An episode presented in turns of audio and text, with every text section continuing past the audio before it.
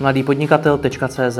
Rozhovor moderuje Jirka Rostecký. Partnerem podcastu mladýpodnikatel.cz jsou topobaly.cz, nejnavštěvovanější obchod s obalovými materiály v Česku a na Slovensku. Připojte se k 3000 spokojených zákazníků, které v září obsloužili. Více na www.topobaly.cz. Finanční ředitel Alza.cz Jiří Ponert, dobrý den. Dobrý den. Vy jste už přes 5 let finančním ředitelem Alzy. Já osobně Alzu vnímám jako firmu, která už dávno není e-shop, ale vedle toho samotného e-shopu investuje do řady dalších věcí, od vlastních produktů, velmi zajímavých projektů, rozšiřuje se v rámci segmentů, do kterých vstupuje, samozřejmě řeší spoustu zahraničních trhů a mimo jiné třeba má i taky menší experimenty, jako jsou vlastní velmi unikátní služby nebo třeba vlastní YouTube kanál a našel jsem třeba i vlastní předmět na VŠE, což je nejspíš taky něco, co Alza musí zaplatit, protože tam vystupují její zaměstnanci. My za to nic neplatíme, právě vzali jsme si předmět na VŠE a učíme ho tam vesměs z ředitele, učíme ho každý zimní semestr, nebo každý letní semestr. Ale ti vaši zaměstnanci by mohli dělat něco jiného, co by asi Alza přineslo vyšší hodnotu, předpokládám. A tak dále. Jaké to je dělat finančního ředitele Alzy? Vždycky takový otázka. Je to náročný, vzhledem k tomu, že ta firma je výrazně komplexnější, než se zdá zvenčí. Zvenčí ta firma vždycky, jsem tam šel i na pohovor před těma 5-6 lety, jsem si říkal, e-shop, to je vlastně jednoduchý, koupím, prodám, nic mezi tím. Ale ono zjistíte, že těch činností a už ten dopřednej tok, to znamená to zboží od nakoupení k tomu zákazníkovi, je docela složitý. Má tam mnoho možností, doprav, plateb a tak dále. A samozřejmě k tomu máte všechnu tu zpětnou logistiku, to znamená, něco se pokazí, zákazník odstoupí, reklamuje, máte tam pojištění, všechny tyhle ty věci. Plus tomu fůra těch věcí, které už jste tady zmiňoval, to znamená ty věci, které nejsou a netýkají se jenom primárně toho e-shopu, jsou to ty služby, které jsou zákazníkům k tomu daný. No a jaký to teda je? Já mám zkušenost takovou, že v mnoha e-shopy a obecně v mnoha firmách ten finanční ředitel je v pozici, kdy za ním jeho kolegové chodí s různými nápady. On se vždycky zděsí, kdo zas co bláznivýho vymyslel a kolik to bude stát. Chodí to taky u vás? Jo, je to tak nějak podobně, ale fůra věcí si... Těch nápadů je hodně. A je to mnohdy o prioritách. To znamená, není to ani tak o tom ano, ne, ale co z toho? Rozumím. Jak byste popsal vy svoji pozici? V mnoha firmách finanční ředitel je v podstatě něco jako účetní, že jenom zpracovává ty data. V jiných firmách má zase velký slovo právě v tom rozhodování, jestli něco bude nebo nebude. Jak je to u vás? Já si myslím, že ta naše pozice nebo pozice moje je taková víc crossfunkční. To znamená zasahující i do těch ostatních oblastí. Když to vezmu sám za sebe, já jsem... 2 roky vedle finančního ředitele vedl oddělení nákupu a prodeje. To znamená, to jsou ti, co nakupují zboží, prodávají a tak dále. A teď jsem 3 roky věd ještě u toho B2B oddělení, to znamená prodej zákazníkům jako firmám. To znamená, je to takový, vždycky sedíte nějakou částí své role na něčím jiným. To znamená, a myslím si, že takhle je to podobný v mnoha e-shopech, v těch větších, že ten finanční ředitel nemá jenom tu roli těch financí, ale šahá si sem a tam úplně do těch ostatních rolí. Čemu by tedy měl rozumět? A teď mířím zase k e-shopům, které třeba hledají svého finančního ředitele, třeba vůbec poprvé ve své historii. Já myslím, že musí akceptovat, když někdo hledá člověka do e-shopu jako finančního ředitele, že ten člověk nebude rozumět e-commerce, ale musí být ochoten a schopen se to učit. A musí jít mnohem dál, než je ta jeho finanční role.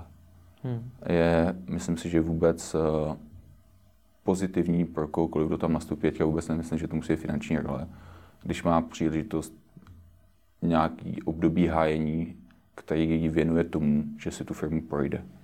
Že prostě bude působit po týdnu, po několika dnech na různých pozicích.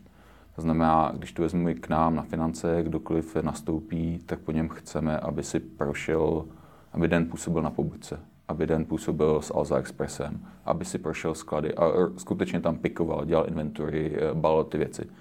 Protože pak se mnohem jednodušeji s tím tomu člověku, ten člověk si mnohem líp představí, co vůbec ta práce obnáší, vidí ty vztahy, souvislosti a neřídí to od stolu. Pochopíš, že e-shop není jenom web. Proč by ale neměl rozumět e-commerce? To máme v Česku tak málo lidí, kteří jsou zkušení v e-commerce a jsou to finanční ředitelé? Já si myslím, že jich tolik není. Mám-li říct za sebe, taky jsem to neuměl. A to jsem pár let předtím dělal obchod a obchodoval jsem s e-shopama. Ale až tady, když jsem přišel, tak jsem pochopil, že vlastně jsem toho moc neuměl, že jsem mám co naučit. A co vás překvapilo? Co jste nečekal? Nebo co jste si myslel, že umíte a přitom jste to neuměl? No, myslel jsem si, že jako samozřejmě tak jako chápu, jak ta e-commerce funguje, ale de facto jakmile jdete o tu hladinu níž, tak zjistíte, že tam je obrovský prostor, který se musíte naučit. A čím dál lezu níž, tak zjišťuju, že ho je ještě víc a víc, co neumím. To znamená, je to role, kde po 5 letech si uvědomuji, že že nevím víc, než jsem si uvědomoval na začátku. Že nevíte víc, než jste si uvědomoval na začátku. Jak to? No, ta firma samotná roste, to znamená, pouští se do nových a nových věcí a zároveň si uvědomuji, že je spousta věcí, které se prostě bych se měl naučit, by byly fajn, kdybych se naučil. Ale není to vlastně jednoduchý řídit finance e-shopu, protože je to vlastně firma jako každá jiná. Nebo samozřejmě, ty základy tam jsou stejný. To jako bez diskuze, v tom si myslím, že když jsme se zase vrátili k těm e-shopům, co hledají finančního ředitele třeba po první životě, ty základy financí tam být musí. Tam jako v tom to není jiný.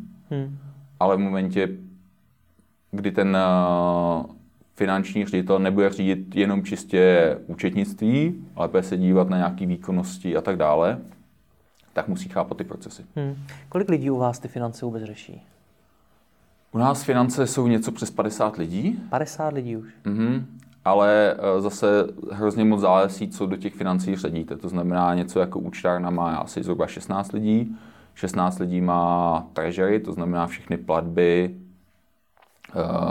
vracení zákazníkům, refundace, řešení platebních bran, řešení různých platebních metod v různých zemích a tak dále. K tomu je controlling, k tomu jsou finanční služby. Popište mi, jak vůbec to finanční řízení u vás ve firmě probíhá, jak to vypadá.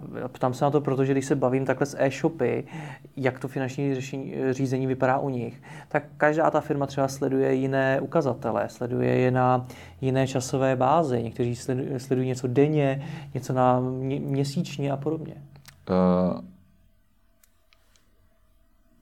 Když bych to řekl takhle, my se snažíme, aby lidi, kteří jsou v tom každodenním provozu, a teďka opravdu se budeme od logistiky až třeba po nákupčí, měli přístup k online datům, nebo třeba jenom den starým datům.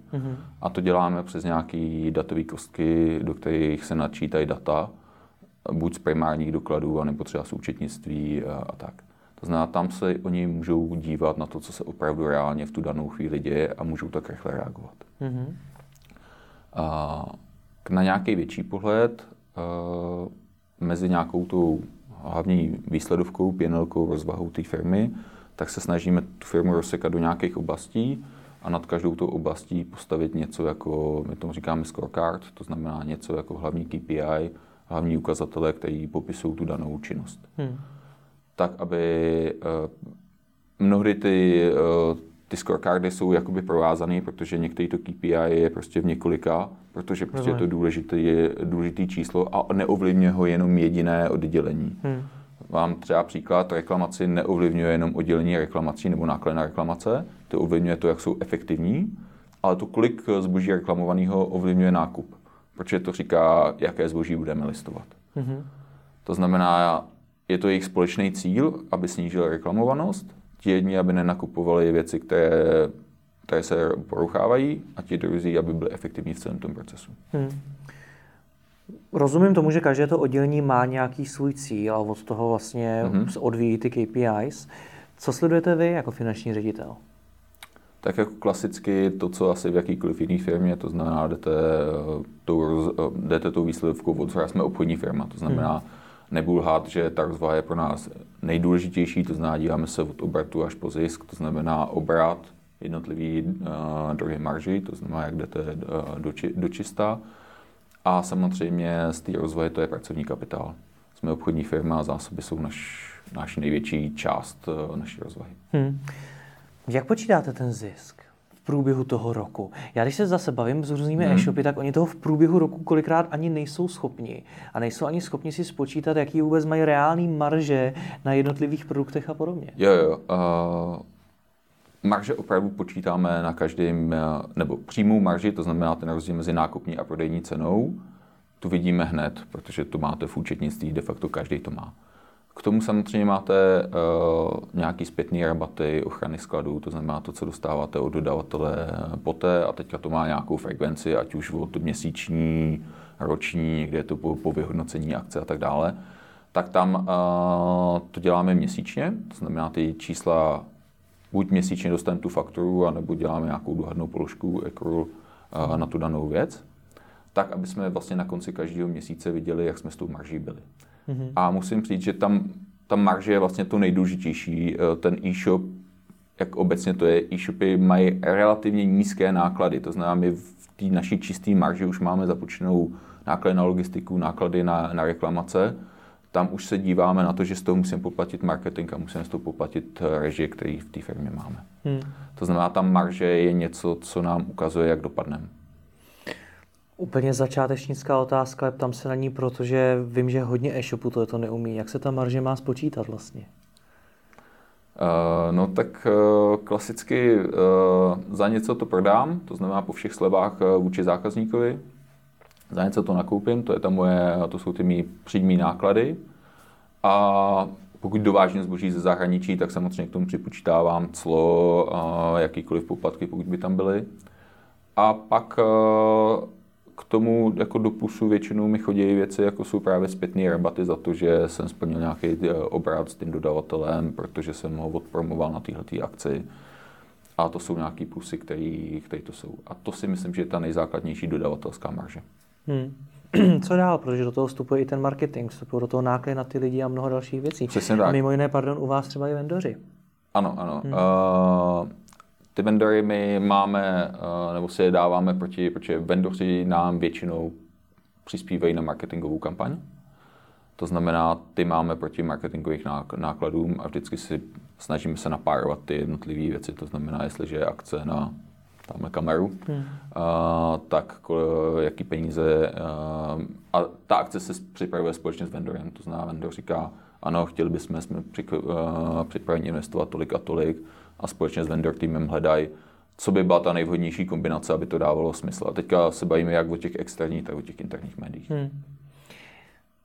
U řady e-shopů vidím to, že oni velmi často část sortimentu prodávají, ale vlastně jsou na ní ztrátoví. Oni si to třeba neumí dobře spočítat, že ten prodej toho produktu stojí víc, než jakou tam vůbec mají tu marži. Jak tohle to kontrolujete vy u Alzy, která ten sortiment má strašně široký a těch produktů je v obrovském množství? Jo, já souhlasím, že tohle se nedělá úplně jednoduše. My máme vlastně ten sortiment rozsegmentovaný do nějakých segmentů produktových, to znamená notebooky, příslušenství a tak dále.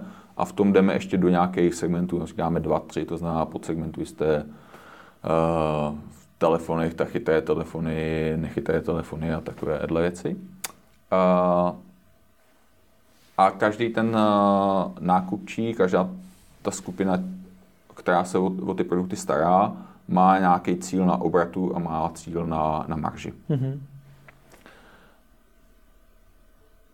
To, jak zajistit, aby tam nebylo příliš mnoho produktů, aby jsme na produktech nestráceli, tak samozřejmě je jednoduché se vyfiltrovat, prostě tady ty bychom prodávat neměli, ale ne vždy to jde. Tam bohužel nastupuje takový ten trochu citu a rozumu, protože je fajn prodávat kameru, ale když k ní nebudete mít i to příslušenství, tak nebudete ten dobrý prodejce, nebudete nabízet to, co ten zákazník žádá. To znamená to nejžádanější, i kdybyste na to měl ztrácet, protože prostě je to malá věc, stojí to málo peněz, logistika vám sní většinu marže, prostě musíte mít. Ale musí to jako celek dávat smysl. Nemůže to být tak, že na kameře nemám zisk a nemám ani na kabelu zisk. Takže jste schopni prodávat i něco a dotovat to? Jsme. Ale děláme to fakt výjimečně a vždycky to musí souviset s něčím, co je ten primární produkt. Většinou se právě jedná o drobná příslušenství, kde když ta cena toho příslušenství je nízká, tak je samozřejmě na tom i nízká korunová marže a přece jen furt je to stejný pohyb, ať už vezmete do ruky drahý mobil nebo vezmete konektor, tak ten náklad pro toho pickera v té logistice i na to uskladnění je velmi podobný. To znamená, tam to musí jít v té logice. Tohle vlastně narážíte na to, co zase řeší spousta e-shopů, které říkají, já to vlastně dotovat musím, protože já to mít musím, jelikož to má buď to konkurence, anebo to prostě k těm mým produktům je potřeba. Ano, ale vždycky je potřeba se na to dívat jako celý segment. Jako. Nemá smysl dotovat polovinu produktů. Jo? My se fakt bavíme tady o výjimkách, který jako ano, víme, že dotujeme, protože... Protože to dává smysl. Jo? A většinou jsou to produkty, které buď jsou... To, co jej sežere tu marži, není ani tak, že my jsme na tom žádnou tu dodavatelskou marži neměli, ale že prostě dostat to do skladu, uskladnit to a vyexpedovat to a dostat to k zákazníkovi, stojí docela nepoměr peněz vůči tomu, kolik ta korunová marže na tomhle výrobku je. Většinou jsou to buď levné výrobky, anebo relativně levný, ale velký objemově. Podle čeho všeho to segmentujete? Je to podle skutečně typu toho zboží alá tohleto je segment kamer, anebo podle něčeho jiného? Ne, tak segmentovat můžeme podle všeho si. Můžeme segmentovat podle toho, kdo je náš zákazník, jestli je to firma, jestli je to koncový zákazník, kde bydlí a podobné věci. Takovýhle, když ty údaje máme, tak to samozřejmě dělat můžeme. To, podle čeho segmentujeme, podle čeho opravdu jedeme, je segment katalog. To znamená kamery, notebooky, mobily, velká bílá a tak dále. A do tohoto všeho, když si vezmu třeba segment těch kamer, tak do toho už počítáte i třeba ten vendor marketing nebo nějaký další zdroje příjmu, který jste v tom daném katalogu schopni udělat. Ano, počítáme. Takže když to zjednoduším, tak vy vlastně nad Alzou přemýšlíte jako nad několika menšíma e-shopama ve velkém e-shopu. Dá se to tak říct. My de facto, aby jsme to dokázali spočítat, tak my vlastně všechny ty příjmy i ty náklady se snažíme rozpočítat na jednotlivý jeden jediný řádek každý faktory, kterou máme. Protože z tý to pak dokážeme sečíst zpátky, můžeme to agregovat, děláme to přes nějaké datové kostky, neděláme to přímo v tom účetnictví, ale i v tom účetnictví to už potřebujeme rozseknout na ty jednotlivé bloky. Rozumím. Je i tenhle ten systém, který jste vyvinuli, a věřím, že to trvalo řadu let, než jste se dostali do toho stavu, to, co vám dneska umožňuje možná poměrně snadno expandovat do dalších segmentů? Ano. Co se týká katalogového segmentu nebo nových segmentů zboží, tak je to určitě něco, co nám umožňuje, protože se učíme z toho, co už jsme někde udělali. Je pravda, že když jsme třeba zavádíme nový segmenty, které nemáme oskoušený nebo jsou v něčem jiný, tak se toho tu musíme nějak přizpůsobit, ale furt nějakých 80% znalosti si vezmete z toho. A už to není žádná zátěž pro ten systém, protože to máte jednou nastavený. Jak ty segmenty vybíráte? Do čeho půjdeme investovat? Jak ty otevřeme? A co to rozšíříte? Je to vždycky nějaká diskuze. To znamená, máme nějaký list toho, co bychom rádi jednou dělali. A pak to závisí na tom, jestli si myslíme, že je ta příležitost na tom trhu. To znamená, buď je to hodně fragmentovaný. Třeba myslím si, že to je ten případ, proč jsme třeba vstoupili do PETu, to znamená domácí mazlíčky, jídlo i vybavení. A zároveň potřebujeme najít k tomu člověka, který tomu rozumí a tomu říkáme dýchač, to znamená někdo, kdo si to vezme na starosti a opravdu to odběhá od A do Z. Nejenom to, že dokáže zalistovat ten sortiment, dokáže vyjednat ty kontrakty, ale taky zkoukne, jak ten web má být vypadaný, jak mají vypadat kategorie, jak má vypadat parametrizace, co hlavního se má začít prodávat. Protože na začátku my nezačínáme tím, že celý sortiment, začneme vždycky tím, co je někde uprostřed, co ta masovka je, co si to nejvíc lidí koupí. A když nám to jde, tak tomu přidáme buď další podsegmenty. To je typický příklad sportu, neděláme všechny typy sportu, začali jsme nějakýma. A teďka k tomu přidáváme ty další sporty a zároveň rozšiřujeme nabídku v tom daném segmentu, tak, aby jsme uspokojili i ty náročnější zákazníky. Řekl jste, že máte seznam toho, co byste jednoho dne chtěli všechno dělat a prozradíte, co je na něm dál? Ne, neprozradím. Jak to ovlivňuje konkurence na trhu? Tam se na to, jak vlastně velký je Alza žralok. Jestli je to úplně jedno, co tam je za konkurenci a ví, že to asi dneska tou svojí silou, brandem, vším, prostě dosahem, který má, dokáže utáhnout, anebo jestli je to pro ní skutečně důležitý argument, proč tam třeba nevstoupit. Myslím si, že konkurence je jedna z těch věcí, na které se díváme, ale nemyslím si, že je primární. Většinou se díváme na to, jestli nám to dává smysl jako celkový obrázek toho, kam bychom to chtěli posunout.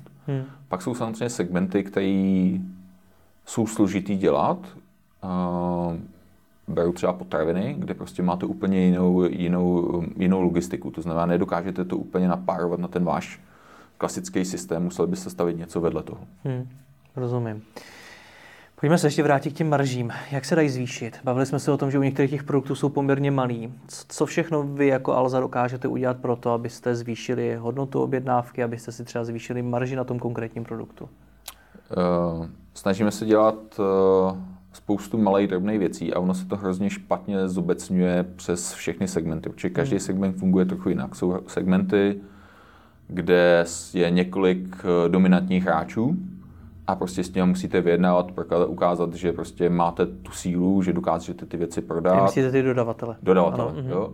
A pak dává smysl s nima jít do nových akcí, do novinek, propagovat je a prostě po nějakých desetinkách si tu marži zlepšovat. Pak jsou na oplátku segmenty, kde je fůra značek, není tam žádný hlavní hráč, berou hodně příslušenství, kde na oplátku je třeba náš postup, že nechte mít x značek, který nechci říct, že jsou no name, ale nejsou to úplně takový ty značky, co je dáme všichni z paměti, tak v tom případě uvažujeme o tom, že prostě děláme naši vlastní značku, jako jsme udělali třeba Alza Power. Mm-hmm. Protože tam, a samozřejmě s tím znamená sourcing, naučit se to, vzít na sebe to riziko, jak kvality, tak samozřejmě dopravy, zdržení, nemáte to tady hned, ne dobře, to vždycky na začátku odhadnete, kolik toho máte nakoupit a tak dále. Rozumím. Zkusme to vztáhnout i na ty další e-shopy. Vy jste přece jenom Alza, máte obrovskou mediální sílu. Chápu, že to vyjednávání s těmi dodavateli může být do značné míry jednoduchý, nebo rozhodně mnohem jednodušší než u menších e-shopů. Co můžou ale ty menší e-shopy udělat pro to, aby si to marže zvýšily? Tak já si myslím, že na začátku by se měli kouknout na to, za kolik prodávají a jak je to přívětí k tomu zákazníkovi. Tím myslím snažit se zvednout svoji konverzi. A co se týká ceny, já si myslím, že furaší e-shopů se snaží to tam prodávat za úplně minimální marži a nemyslím si, že to je něco, co... A žiju takovým tím duchem, až já hodně vyrostu, tak pak to překlopím do nějakého plusu. A tady je fura e-shopů, které jsou i velký a do plusu to nepřeklopili. A myslím si, že to, co když už na nějakém e-shopu jsem a teďka mluvím za sebe, tak vždycky jsem rád, že dokážu tu věc tam prostě jednoduše najít. Je to kvalitně popsáno, prostě rozumím, mám pocit, že důvěřuji tomu člověku, co to tam sepsal. Věřím, že to, co tam píše, je pravda, že je odborník.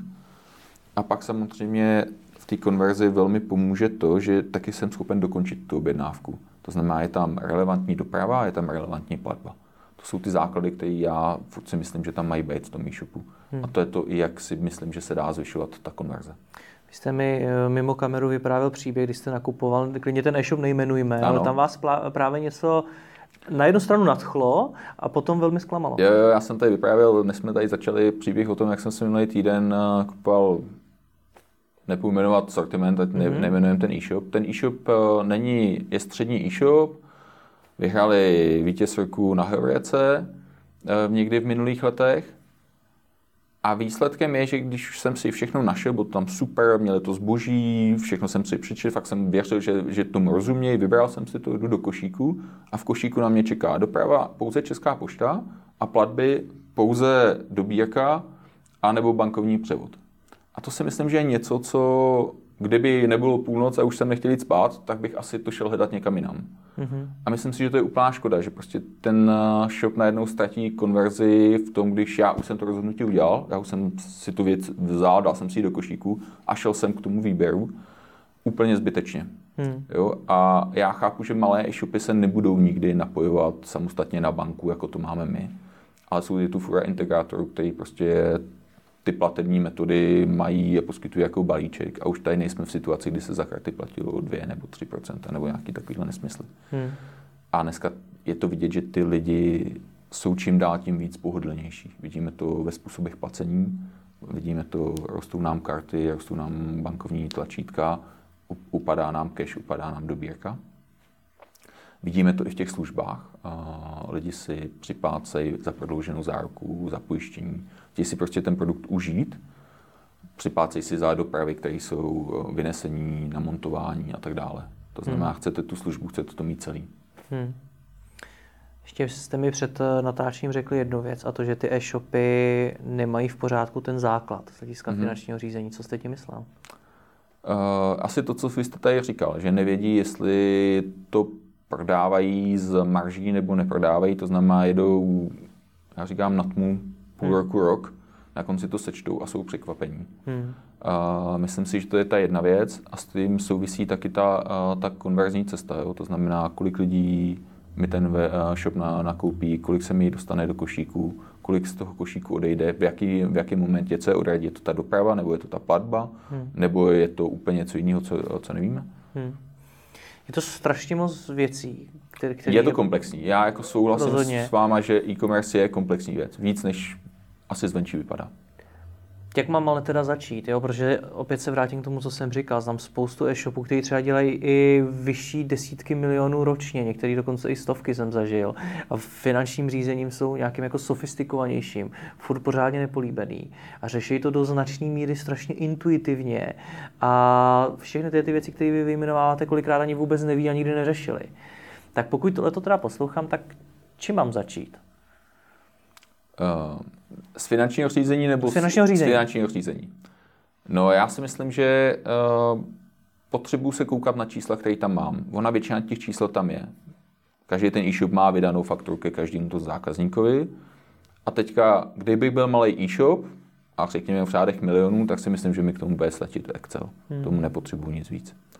Když jako potřebuji něco, jsou to 100 000, těch objednávek, tak tomu potřebuji nějakou databázi. Ale i v tom Excelu do nějakých 10 000, možná 100 000 věcí dokážu stavět jednoduchý. Každý dneska software účetní má nějaký export a už z toho dokážu dělat první marži, už vlastně z toho získám. Jo? Abych se dostal na nějaký další marže, typu, jako, jaký dostanu zpětný rabat od dodavatele, jestli dostanu nějaký příspěvek od marketingu, tak se to furt dá i v tom Excelu udělat. A myslím si, že, když to řeknu hloupě, když zaměstnají někoho na půl úvazek, kdo se jenom s tím bude hrát, tak najednou dostanou vhled. I kdyby ten vhled třeba nedokázali udržet dlouhodobě, že prostě si nedokážou toho člověka zaplatit na celou dobu, protože jsou moc malí, tak na ten začátek by jim to mělo stačit, tak aby si uvědomili, kde dělají chyby, co mají zlepšit. Podle mě je to ale o správných otázkách. A mně přijde, že spousta e-shopů vlastně neví, na co se ptát. A jaký odpovědi teda v tom finančním řízení, nebo konkrétně v těch Excelových tabulkách hledat. Tak na co bych se já jako zakladatel nebo šéf toho e-shopu měl ptát? No já bych se určitě měl ptát na to, jakou vlastně, z čeho mi plyne můj obrat, když začnu úplně od shora ty výsledovky. To znamená, kde jsou mý věci, za druhé, jakou mám na to marži a teďka zase se na to můžu dívat a můžu to segmentovat. Když už to mám v tom Excelu, tak ta pivotní nebo kontingenční tabulka se dá udělat s jakýmkoliv pohledem. Ten náš OLAP není nic jiného než ta kontingenční tabulka nad takovýmhle Excelem. Jenom je to prostě nad většíma číslama a je to na jiných technologiích, ale je to furt to stejný. Pak by asi ten malý e-shop neměl zapomenout na zásoby. Protože si myslím, že v němu bude ležet hodně peněz. Ne vždy to bude kompenzovaný závazkama vůči dodavatelům, to znamená, ne vždy ten e-shop to dokáže prodat rychleji, než musí zaplatit dodavateli. A tam bych se určitě díval, jak dlouho mi ten produkt leží na skladě, jaká je poptávka po něm. A nebál bych se do toho trochu říznout, to znamená, ty produkty, které se neprodávají, když nemám na skladě zrovna zlato, ale u nás prostě ty počítače nestojí za víc, stojí vždycky méně. To znamená, v tu chvíli my se snažíme tu obrátku zvýšit i za cenu nějakého výprodeje, snížení ceny, marketingu a tak dále. Já se kromě těch velkých e-shopů setkávám i s těmi malými. A u těch malých se často setkám s takovým jako zvláštním argumentem ve smyslu, já vlastně to finanční řízení ani tolik nechci, protože to chci dál dělat srdcem a ty čísla by mi to srdce z toho vzaly. Já bych se potom musel řídit jenom těmi čísly. Je to podle vaší zkušenosti pravda? Vezmou ty čísla to srdce? Já si myslím, že ne. Já si myslím, že ty čísla by vás měly ujistit o tom, že to srdíčko ťuká bije tím správným směrem. A to, že to máte dělat srdcem, to myslím, že k tomu patří, jo? Že to srdce má jít vůči tomu zákazníkovi, vůči tomu sortimentu, ale ne nutně vůči těm číslům. Ty čísla jsou tvrdý, ty nikdo nezmění a já se na ně půjdu usmívat nebo ne, tak se prostě nepohnu. Jak moc srdíčkem to mají dělat ty zaměstnanci z hlediska těch čísel? My jsme třeba v Alze pořádali e-shop klub, byli jsme tam na návštěvě s řadou e-shopů a tam jste měli takovou velkou obrazovku, na který běhaly různý čísla, který skutečně mohl vidět úplně každý, kdo tam v těch ofisech chodil. Je to tak. Tak co jsou ty čísla, které sdělujete všem? Ta tabule, o které se bavíme, tu máme vždycky zaplou ideálně na celou sezónu, aby jsme viděli, a jsou to takový ty denní ukazatele. To znamená, z toho úplně nevykoukáte, jak se nám daří nebo nedaří, ale jsou to ty věci, kde my vidíme, kde máme v tu daný den problém nebo co nám jde v pořádku. Máme tam takový ty údaje z call centra, počet objednávek po jednotlivých zemích a tak dále. Mm-hmm. Co se týká těch jednotlivých oddělení, tak tam jsme zpátky, o čem jsme se bavili na začátku, to znamená nějaký scorecardy, podle kterých těch jedou. A zase to záleží na nějaký úrovni, to znamená, ty manažeři mají ten pohled takový dlouhodobější, což berou třeba měsíc, kvartál, rok. Když jdete dolů, tak fakt jdete po nějakých kratších obdobích jako den, týden. Mě jde vlastně o to, a zase každá firma k tomu přistupuje jinak, jak moc ty zaměstnance informovat o tom, jak si ta firma daří, jak na tom je. Jestli s nimi skutečně sdílet ty čísla a jaký. I nad rámec samozřejmě se nebavíme jenom o těch KPIs, ale prostě o nějakých dalších číslech. A nebo za to raději nechávat pod pokličku a řešit to třeba jenom v rámci toho boardu. To je dobrý dotaz. Já si myslím, že nějaká informace vůči těm zaměstnancům být musí. My víme, nebo zaměstnanci vědí, jak se nám dařilo, co týká obratu. Je pravdou, že provozní zisk už úplně nezdělujeme úplně všem. To znamená, držíme to na nějaký vyšší úrovni. Proč je to furt bereme, jakože to je nějaká naše konkurenční výhoda nebo nevýhoda. Rozumím. Dobře, pojďme se posunout dál, abych s vámi rád probral ještě jedno téma, to jsou vůbec služby, které nabízíte, protože já když dneska nakoupím na Alze, tak mi nabídne spoustu služeb, které si k té kameře můžu přikoupit. Když jsem tady měl Jitku Dvořákovou, šéfku CZC, tak říkala, že služby tvoří CZCčku asi tak dejme tomu 4-5%. Kolik je to v případě Alzy? Tak já nejdřív řeknu, že on se to trošku hůř spočítá, protože sčítáme jabka s hruškama vždycky, protože co je obrat splátek, je to, ano, kolik jsme udělali ve splátkách, ale je to samozřejmě, jsem koupil tu kameru, zůstanu té kamery a na splátky, tak je to obrat primárně v té kameře a ty splátky je nějaká platební metoda. Když bych ale chápal, co asi se snažila říct Jitka Dvořáková, tak u nás je to asi o pár bodů víc, ale je to velmi podobný. Takže se to taky pohybuje v jednotkách procent. Ano. Je to tedy něco důležitého pro vás, nebo je to velmi okrajová záležitost? Je to pro nás důležitý ze dvou pohledů. První je, že si myslím, že těžko se dá, nebo od určité velikosti toho e-shopu si myslím, že tomu zákazníkovi máte nabízet čím dál tím víc toho, tak aby prostě se cítil komfortně a dokázal si u vás obstarat všechny své potřeby. To, že zákazník ne vždycky má prostě hotovost, aby vám zaplatil, tak nutně znamená, že musíte mít nějaké možnosti umožnit zaplatit s nějakým odkladem. Už je to splátky nebo třeba u nás třetinka. To znamená, ano, je potřeba to tam mít. Zároveň maržovost služeb bývá obecně výrazně vyšší, než je toho hardwareu nebo toho, co prodáme těch produktů. To znamená, i maržově je to pro nás důležitá část. Jak mají nad tím ty e-shopy měly přemýšlet tedy? Mají nad tím přemýšlet jako nad nějakým novým zdrojem příjmu? A nebo nad tím mají přemýšlet skutečně jako nad vlastně konkurenční výhodou, nad něčím, nad tím důvodem, proč ten zákazník nakoupí zrovna u nich? Já si myslím, že to druhý. Je to konkurenční nějaká výhoda, protože když si to vezmu, když si půjdu koupit tu kameru, tu kamery, tak já jsem třeba možná našel na nějakém shopu podobným tomu, kterým jsme se tady, nebo jsem tady zmiňoval, ale když tam nemám tu hotovost, abych si to mohl koupit, tak já potřebuji nějakou možnost koupit si to naspátky a tak dále. A v tu chvíli si musím vybrat e-shop, který právě tohleto nabízí. To znamená, ano, z finančních služeb je marže, je zajímavá, ale primárně mi to umožňuje zvýšit konverzi na tom primárním to, co dělám, to znamená, prodávám ty produkty. Tvoří tedy tohleto, řekněme, jakýsi základ úspěchu Alzy, že těch služeb nabízí skutečně hodně a co nejvíc usnadňuje zákazníkovi ten nákup a tu platbu a třeba ostatní e-shopy to tak dobře nenabízí? Já myslím si, že já sám nevím, co je úspěch Alzy, jo? Takže myslím si, že to je spíš tisíce drobných věcí, které se staly a tohle je jedna z nich, ale určitě bych neřekl, že to stojí na tom, že nabízíme finanční služby, to určitě ego takový nemáme. Dobře, co vlastně nabízíte? Tam se na to, aby jsme pochopili, jak vy nad tím vlastně přemýšlíte, zmínil se třeba tu službu Třetinka, což je vlastně možná, nevím, jestli možná v Česku unikátní nápad váš, ano. Tak jak tohleto celé vůbec probíhá? Od nápadu, vymyšlení té služby, po to, dobře, pojďme to nasadit. Co se týká Třetinky, ať zůstaneme u ní, ona je taková mladší ségra staršího Alza Neo, což je operativní leasing, právě jsme ho promovali jako nový iPhone každý rok. A ona, jak byla mladší ségra, tak si hodně věcí dokázala převzít od toho staršího bráchy, který si to musel vybojovat, naučit se to a tak dále. To znamená, je to myšlenka, která vznikla u našeho šéfa boardu, to znamená Aleše Zavorala, který říká, zpátky jako fajn, ale já myslím, že tady řeším nějakou jinou potřebu, než co řeší ty splátky. A začal nějaký vývoj, který si on vedl sám s dvěma ajťákama a dokázal vlastně až skoro do launche v malé skupině uvést to na trh.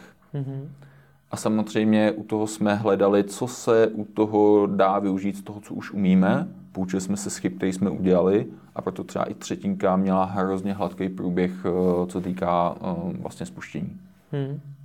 Takže jak probíhá to přemýšlení nad tím, jakou další službu vytvořit?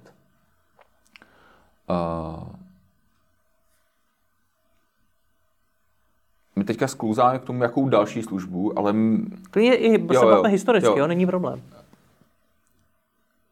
My v tuhle chvíli máme nějaký 4-5 finančních služeb a my u každý z nich, opravdu na každý rok i na každý kvartál vymýšlíme, co v ní zlepšíme. Co v ní uděláme. To znamená, ani v těch službách to nefunguje tak, že když už ta služba je zavedená, tak už se o ní nemusíme starat, to už jenom prostě samo běží. Prostě to tak není. Furt se to dá zlepšovat, furt se dá zlepšovat ta konverza, furt se tam dají přidávat věci, nový produkty, způsob, jak to vypadá na tom webu, furt něco testujeme. To znamená, my jsme furt nespokojení s tím, jak to tam je. A někdy z toho vyplyne i nějaká úplně jiná služba. Ale to není není to a priori jdu vymýšlet novou službu. Je to, koukám se na toho zákazníka a zkouším, co by se jemu líbilo. Co si z tohoto vašeho přístupu mám odnes já jako menší e-shop? Já myslím, že kdybych byl konkrétní, tak jako malý e-shop si mám nejdřív dát do pořádku ty produkty a to, jak to mám vidět. Pak si mám dát do pořádku tu základní dvě služby, které tomu zákazníkovi vždycky musím nabídnout, pokud mám hmotný zboží, a to znamená dopravu a placení. A až pak, když mám tohleto korektně, tak pak mám vymýšlet, co by ten zákazník u mě ocenil a já to nemám. A když budu prodávat dražší věci, tak určitě se budu koukat po splátkách.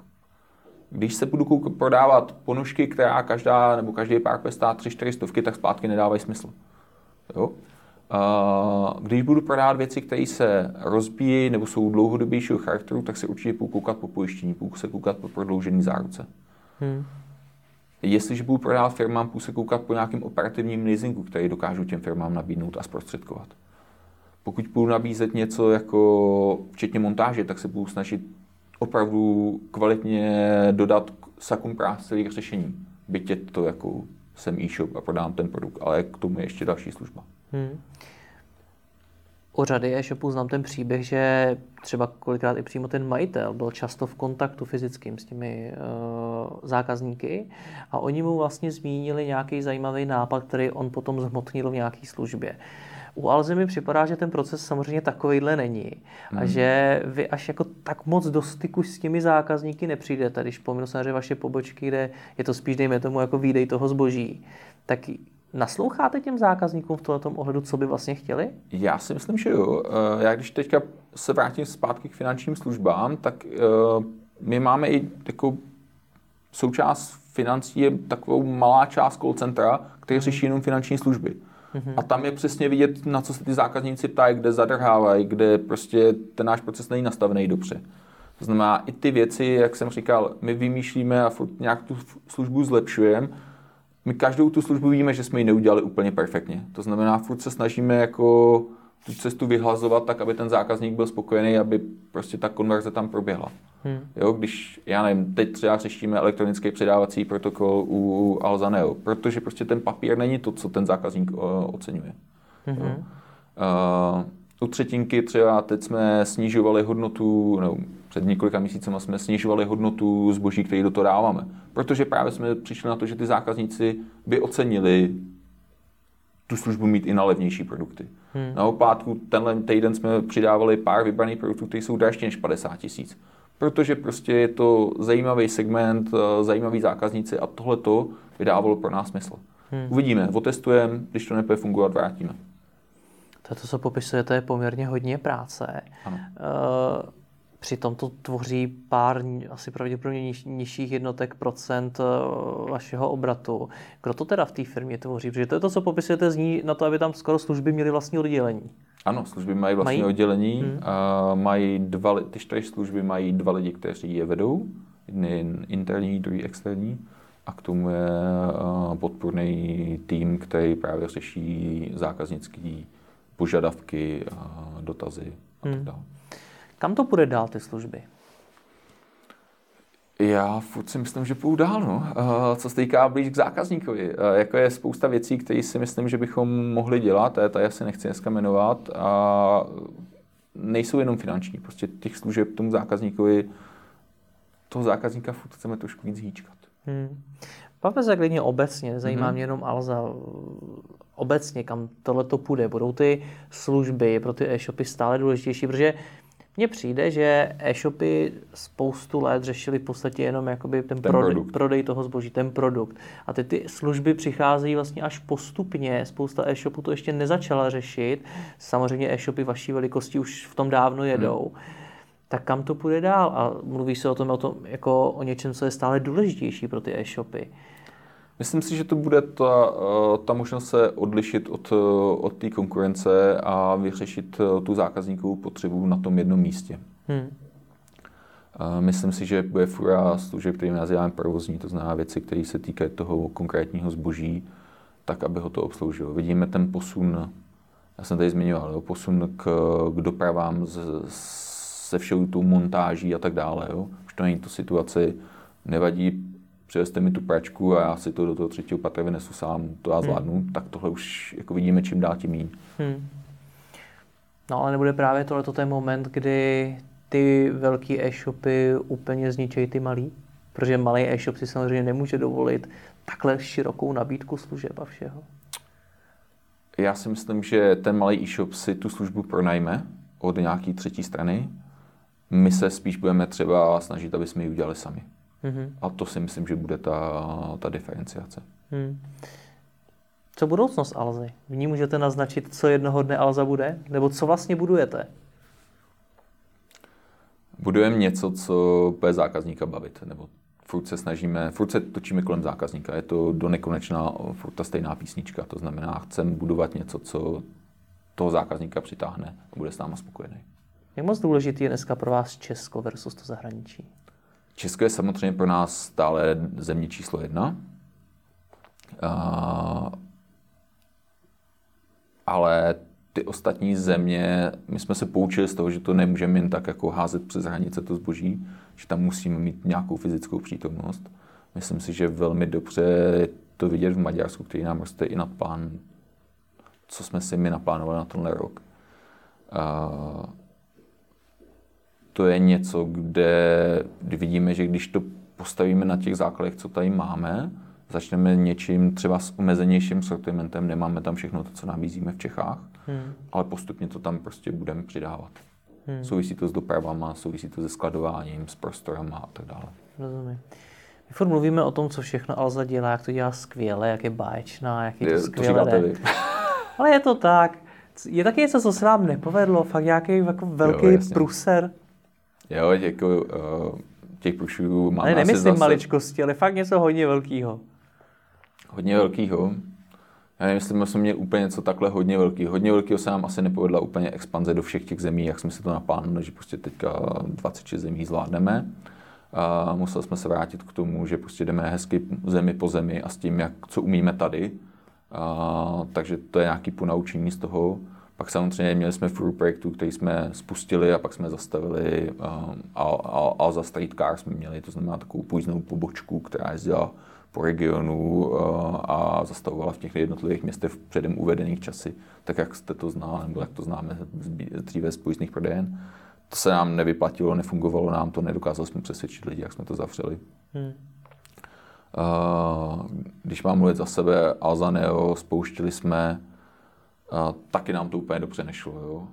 Neměli jsme úplně dobře udělané ty procesy, neměli jsme udělaný dobře scoring, to znamená, chytli jsme tam i docela dost podvodníků, kteří jako se snažili jenom ten mobil ukrást víceméně, než to řeknu, zaplatit tu první zpátku, až ho nikdy nevrátit, prodat ho nikdy. To znamená, to jsou ty věci, které ano, máme za sebou a myslím si, že prostě je to jenom spíš hodně pokusů a umělů a z toho se nějak snažíme poučit. Rozumím. Jak je možné, že se Alze, která nad vším přemýšlí takhle sofistikovaně, takhle kvalifikovaně a zkušeně, nepovede ta expanze, když to rozhodí do 26 zemí v podstatě najednou? Není už to trošičku možná je otázka ega, že jste si věřili až moc na to, jak jste v Česku tak dobrý? Asi jo, my spíš jsme si říkali, že to půjde tímhletým způsobem, že prostě když máme tady dostatečně, furt jsme to brali tak a bereme to. Ta jedna z našich výhod, který máme, je, že máme nějakých 150-200 tisíc produktů skladem. A to je něco, co málo kdo nabídne. Jsme schopni to dovízt ten samý den. A to jsme dokázali dovážet do druhého dne Londýnu. Nebo dokážeme dovážet to. Znamená, i ty země, které jsou nám blízko, tady dokážeme multiplikovat tuhletu výhodu. Rozumím. Chtěl bych vás ještě na závěr poprosit, pojďme to shrnout. Když poslouchám ten rozhovor, mám toho plnou hlavu, tak co byste jako finanční ředitel teď doporučil e-shopařům, kteří třeba to finanční řešení ještě tolik neřešejí, tak co mají podle vás začít dělat, jak nad tím mají začít přemýšlet? Já myslím, že by hlavně měli začít. To znamená, měli by začít přemýšlet. Jakkoliv začnou, i nejjednodušším způsobem už uvidí první věci a ono jim ukáže, kde je ten jejich problém. U někoho to může být marže, u někoho to můžou být skladové zásoby, u někoho to může být obrat. Asi u každého to pět trochu jiný. Když si nevědí rady, já bych skoro řekl, najměte si studenta 4. 5. ročníku nějaké ekonomické školy, dejte mu nějaké peníze a řekněte, co od něj chcete, a když vám to postaví aspoň ten základ, tak se dostanete o ten důležitý první krok dál. Pak to třeba dokážete rozvinout dál. A tím základem má být co tedy? Já si myslím, že základem je, že mám výsledovku rozsekanou po jednotlivých produktech, po tom, co dělám. Tak, abych ten biznis dokázal z té velkého monolitu rozkouskovat a viděl, v jaké části vydělávám a v jaké části ztrácím. Já vám moc děkuji za rozhovor, ať se vám daří. Děkuji.